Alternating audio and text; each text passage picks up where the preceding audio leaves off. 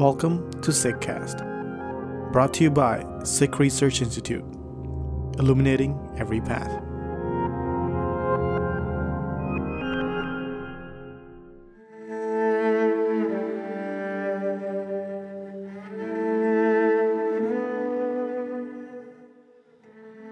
I want to begin by asking you what can one individual achieve? How can a single person's actions have huge implications on the world around them? I'm sure you can think of world leaders, right? Those that are in a position where they get to make those decisions that fundamentally change our way of life around us. Today we have politicians surrounded by politicians that collectively work together or not to architect the changes that we see. It's not that the individual doesn't play a factor, it's that many individuals do. But there was a time when it wasn't so complex, and in fact, one individual could make huge changes. They could do things that would make life, objectively speaking, a lot better for those around them, to turn a wheel of progress, for better living standards, and so on. But there are also those that could inflict a lot of human misery with just a simple order or command. Today, we're going to be discussing those individuals. And there's one in particular that I want to share with you. His name was Sultan-ul-Qaum Sardar Jassa Singh Ahluwalia. You're listening to a special episode on the Sikhcast of Sikh History, and I'll be your host today, Sean Holden. Sardar Jassa Singh Ahluwalia is looked upon as a hero in history and one of the early precursors that helped establish the Sikh Empire. But I also believe that many of the principles and skills he developed during his life are ones we could observe today and take a grain of wisdom from and carry forward in our day to day lives. Now, I will not be doing most of the talking today. Instead, I've brought in a sort of expert on Jassa Singh Ahluwalia's life. For uh, joining me, Pritpal, uh, for um, another session of uh, Sikh history. Uh, thank you, Sean. It's great to be back with you. Pritpal Singh joins me and opens us up with the importance our uh, central character has had as a historical figure. And it'll also set the stage of the period of time we'll be going through and how it relates to this particular period of Sikh history. What does his, uh, or why does his name hold such importance within Sikh culture, in your opinion? Because he came up in this world with nothing. Um, uh, he had absolutely nothing, but because his mother has had the insight of that, even when you have nothing, you are not going to resort to doing the wrong thing in life. So from day one, he had he had such great principles that uh, he was he had integrated into his lifestyle. I mean, the guy could do no wrong. I mean, there there are examples where he took losses on the personal end to keep the community together, and that's uh, probably the biggest reason why Sikhs hold him in such uh, with such devotion, and because of that, he's called Guru ka Lal, that uh, that uh, you know perfection's beloved. It's difficult to be number one, and when you're being hunted down, it's difficult to survive. But once you have survived, and you have you have actually political power, you know, power tends to corrupt, and this is a time everybody wants piece of his their pie. But this guy, he he took a smaller portion of his pie and he gave it to others uh, because he he he had he had a he had higher uh, ideals. That's why I think Sikhs were hold them in a very very uh, close to their hearts.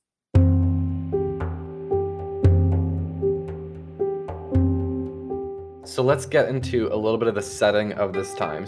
Um, what's going on in the world at this time uh, in uh, Punjab, in India, and you know just around the globe in general, so people can have a yeah. frame of reference. So this is the early 18th century. You know, Europe has basically conquered the world, or they're in the process, um, uh, going east and west. They're just making discoveries.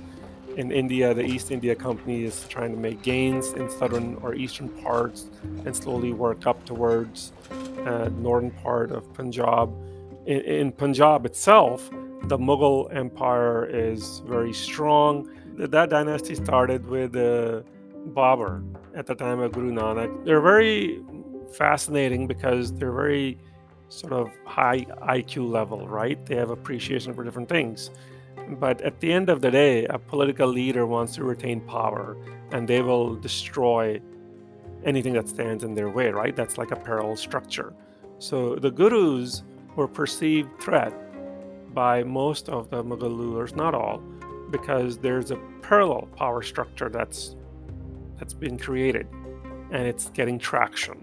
And that uh, Aurangzeb, the tenth, probably the strongest you can one might argue Mughal emperor, he considered Sikhs and especially Guru Gobind Singh a threat.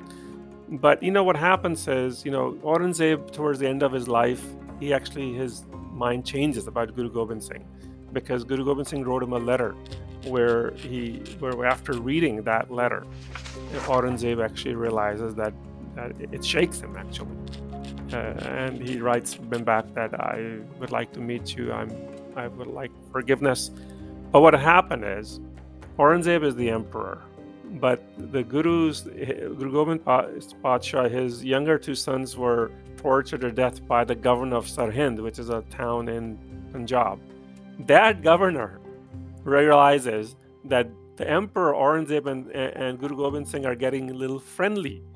So he's worried about his himself because he's the one who ordered the the killings of the Guru Gobind Singh's younger sons.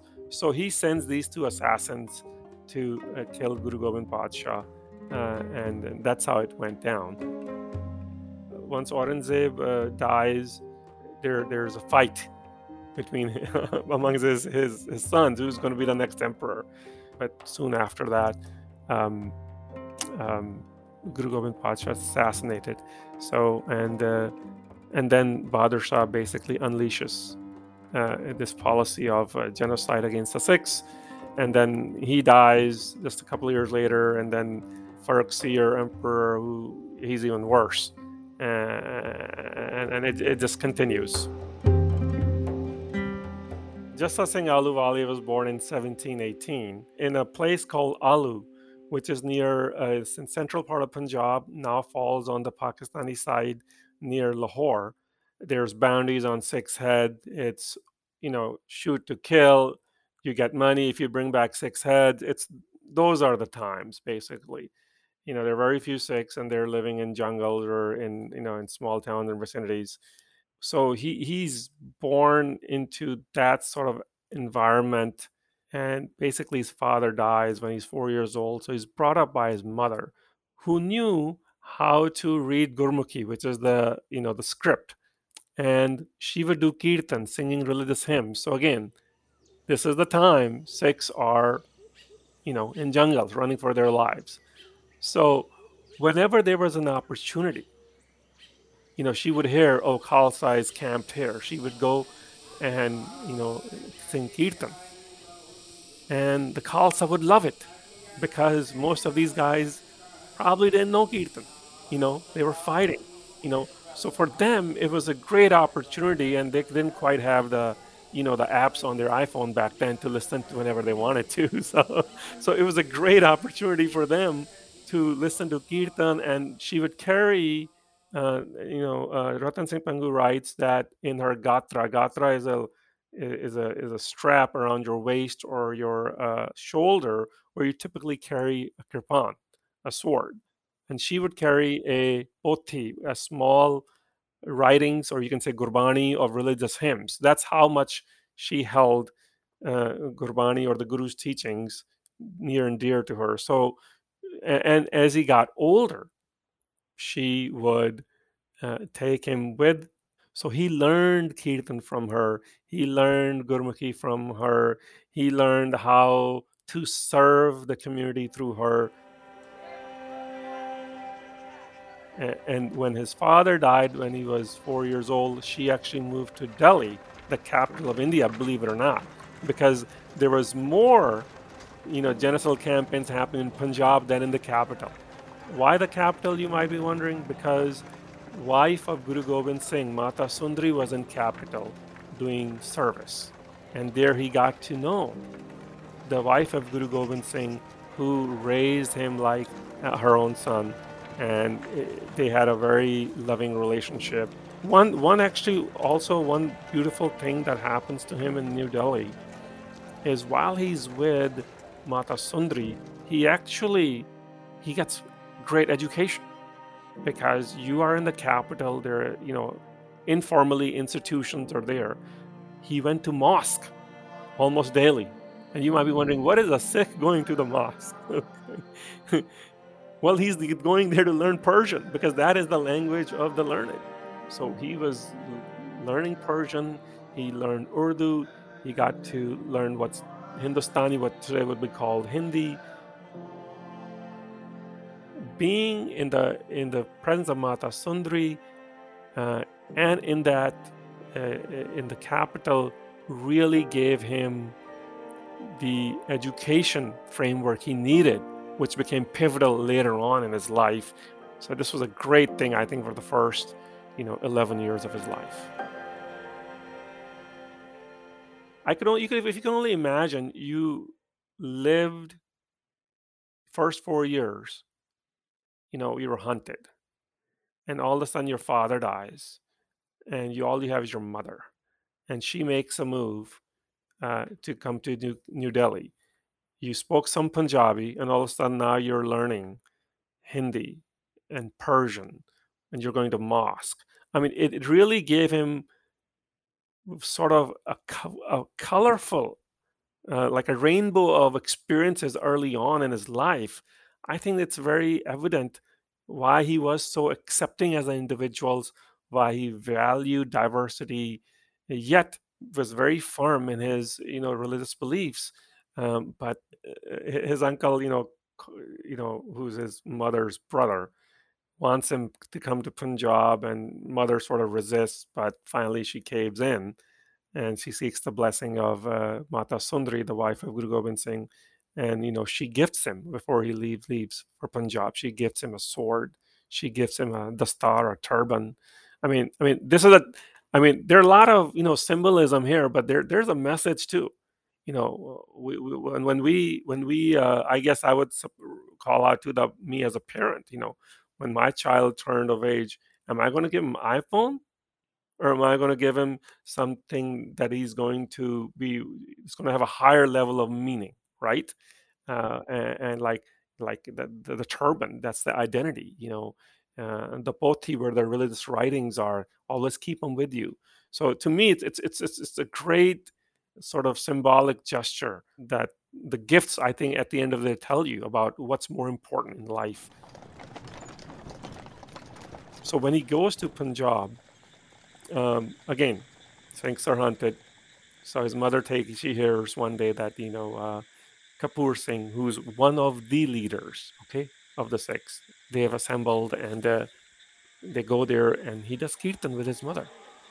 And the the Sikhs, the Singhs who are uh, taking a break from fighting, they're just amazed listening to this guy who's like 12 years old doing this awesome kirtan, Kapoor Singh.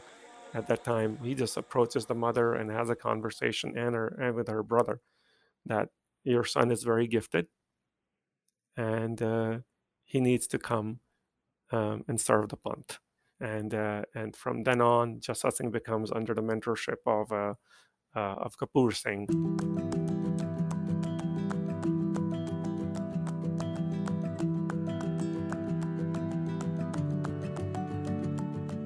And but I want to tell you why Kapoor Singh picked him. Kapoor Singh picked him on the basis of this guy does excellent kirtan. Okay, he, he's 12 years old, he's doing kirtan, he's drenched in the Guru's teachings, so he probably saw some qualities that are rare in a child who can use mentorship. On top of that, he's very well educated. And that's the message for me that you, doesn't matter what you do, but be damn good at it. I mean, put your 100% in there somebody with the right lens will appreciate what you have to offer and you will be given opportunity to to utilize your talent and for for the rest of the world. And that's what happened to him Kapoor Singh recognized that talent and he tells him that you come and, and join him in Khalsa and the first thing Kapoor Singh tells him to do is go feed the horses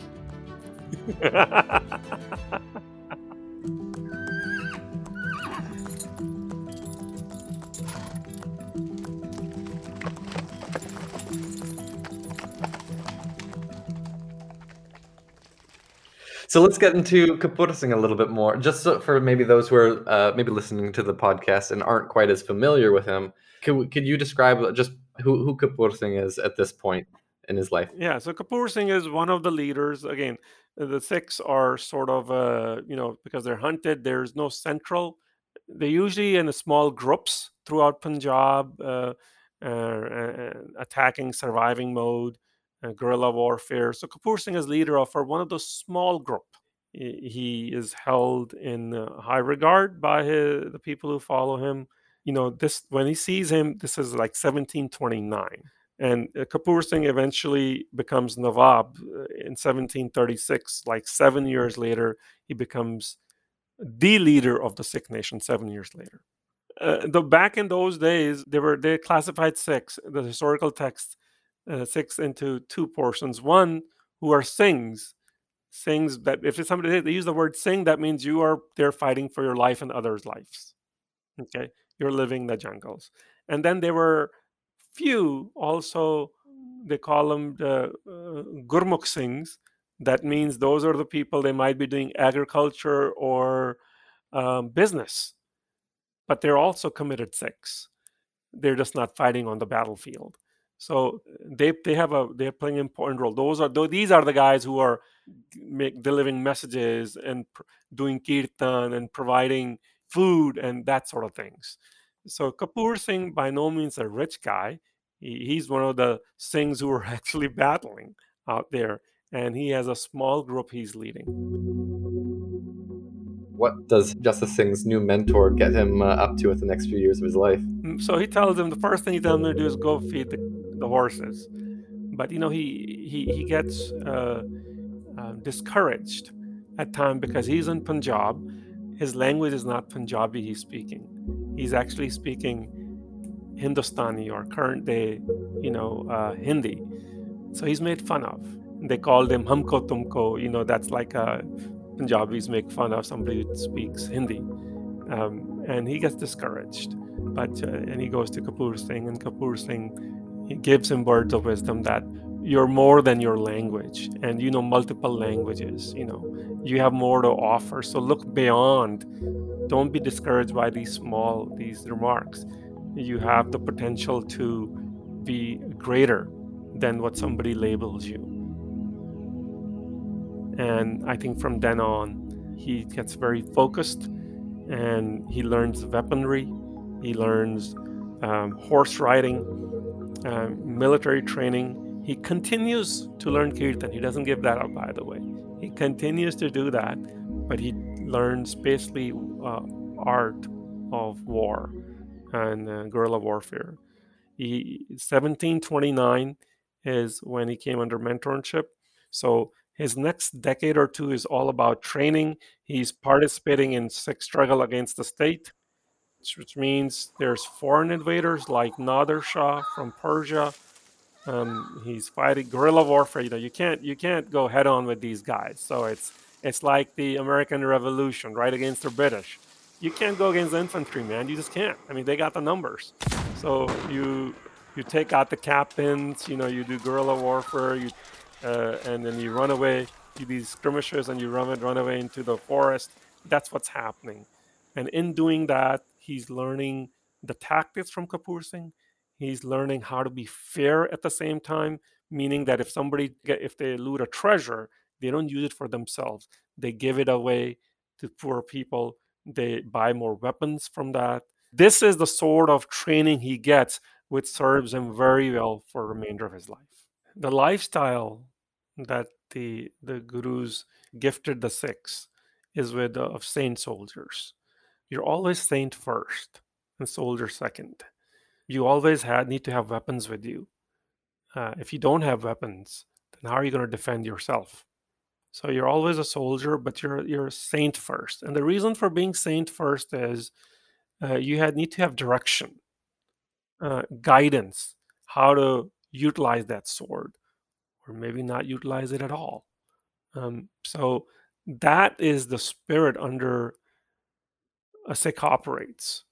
That's why I think the when the guidance was there, the Sikhs were clear uh, in their mind that even when they got treasure, you know how to utilize that treasure you know uh, and it's very much indicative of the their uniform they wore or uh, the sort of you know you don't find any jewelry any description uh, of a Sikh soldier or anything like that they carried just a spear a gun and a shield with them when they went uh, you know and they had a kachera with his boxer shorts when they went in the battle. And uh, uh so it's very minimal. There's no wealth or worldly treasure there's your treasure basically the how Sikhs operate was the gift of these principles those teachings that the gurus have given you which to help you how to operate in this world what were some of like what was a moment or story that um, became a major point when he was working with this this group? Yeah i think the when when you have that um, you know the the lesser holocaust the chota ghallughara uh, in, in, 1746 uh, it was ordered by yahya khan and implemented by lakhpat rai where basically killed about uh, 15000 sikhs about 10,000 of them uh, in, on the battlefield, and, and then the rest of them they captured as they went through towns day after day and have them uh, tortured to death. And you know, it, it was it was it was a, it was a shock to the Sikhs and to the world that how can this happen so fast? Uh, Jassa Singh is, you know, under still mentorship of Kapoor Singh, the Kapoor Singh. And he responds that we're, we're not going to just sit back and relax. And we are going to have, we're going to respond. In that, in, that, in the following year, in 1747, Jassa Singh, Kapoor Singh, along with Tara Singh, um, who's one of the also one of the captains, you can say, they take control of Amritsar by defeating Salabat Khan, and he earned the respect of his other fellow captains you know, uh, and by doing that, and to the point where, you know, the, you know, Ahmad Shah Durrani, who's also called Abdali in 1748, he invades Punjab, and Jassa Singh and other captains, you can say, they cause him harassment. Because his whole idea is, I'm going to come here, I'm going to beat up on people, I'm going to, uh, you know, take all the treasures uh, um, back to uh, Afghanistan and uh, including slaves. In 1748, as the Sikhs have not just survived this um, this this Holocaust two years earlier, but they they are they've grown in numbers because they have so many inspired. They've inspired others to become Sikhs. The Sikh population has increased. Uh, so what Kapoor Singh does is Nawab Kapoor Singh, he he divides the Sikh nation into uh, 11 misls. Okay, the um, uh, misl is a word that means you know groups. And there's a Sarbat Khalsa called, which means like a like local Sikh parliament, and the, the, decision is made that there will be creation of 11 misls, 12 if you include the other one. The 12th misl is called Phulkian, they have a separate origin. Um, Jassa Singh Ahluwalia becomes the misldar, the leader, f- formally becomes a leader of this particular misl called the Ahluwalia misls. So you can say 1748 is is the year when he's officially recognized by the Panth and becomes the leader of one of the misls.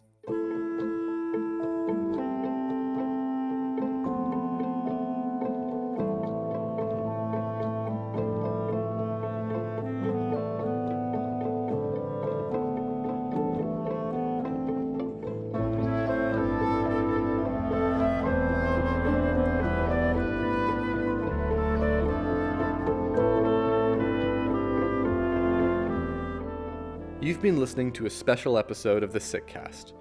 Joining me today was Pritpal Singh sharing the early life of Jassa Singh Ahluwalia. Now, of course, this isn't the end of our story, it in many ways is only the beginning. But I want to leave you with a couple thoughts. From what we've heard, there's been a massive event that has happened to the Sikhs, something that will crucially shift how the next chapter of our story will go. But I want us to reflect how will this one moment shape a whole society going forward? And I mean not just the ones present at the Chotu Ghallughara, but those who identify as Sikhs at the time that weren't there. Many at this point are used to living with some kind of fear or tension, but things have just reached a whole other level, hasn't it? In moments like these, what will the collective remember? What will it do in response to this new reality? We started our episode today talking about the individual. Well, what will happen when things start to change? When it's not just about the individual, but the whole. On the next Sikh History. Thank you for listening.